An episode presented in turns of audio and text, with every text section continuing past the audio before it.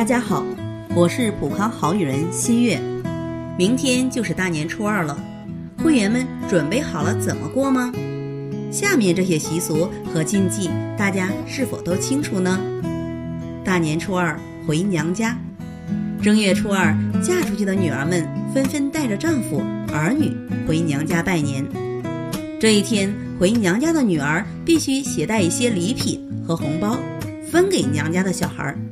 并且在娘家吃午饭，比较建议女儿回娘家置办一大袋的饼干、糖果，由母亲分给乡里乡亲，一如过年的情景。大年初二这些禁忌可不要犯哟。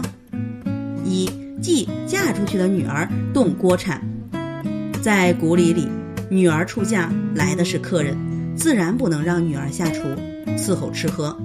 有传说，出家女下厨会将家中的财气带走。不过，普康认为这是因为父母怜惜女儿在婆家伺候婆家人已是非常辛苦，所以找借口让女儿能休息一下。父母之爱尽在其中。二忌午睡，初二白天不可午睡，不然整年都会很懒惰。其中的含义是因为过年期间。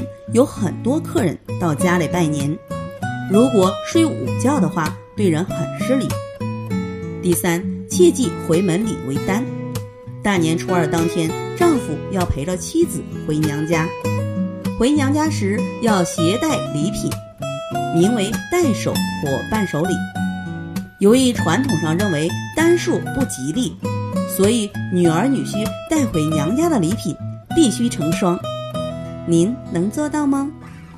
在这里，我也给大家提个醒：您关注我们的微信公众号“普康好女人”，普黄浦江的浦，康健康的康，普康好女人。添加关注后，点击健康自测，那么您就可以对自己的身体有一个综合的评判了。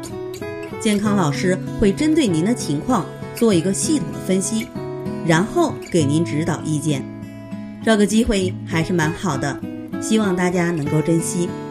今天的分享就到这里，我们明天再见。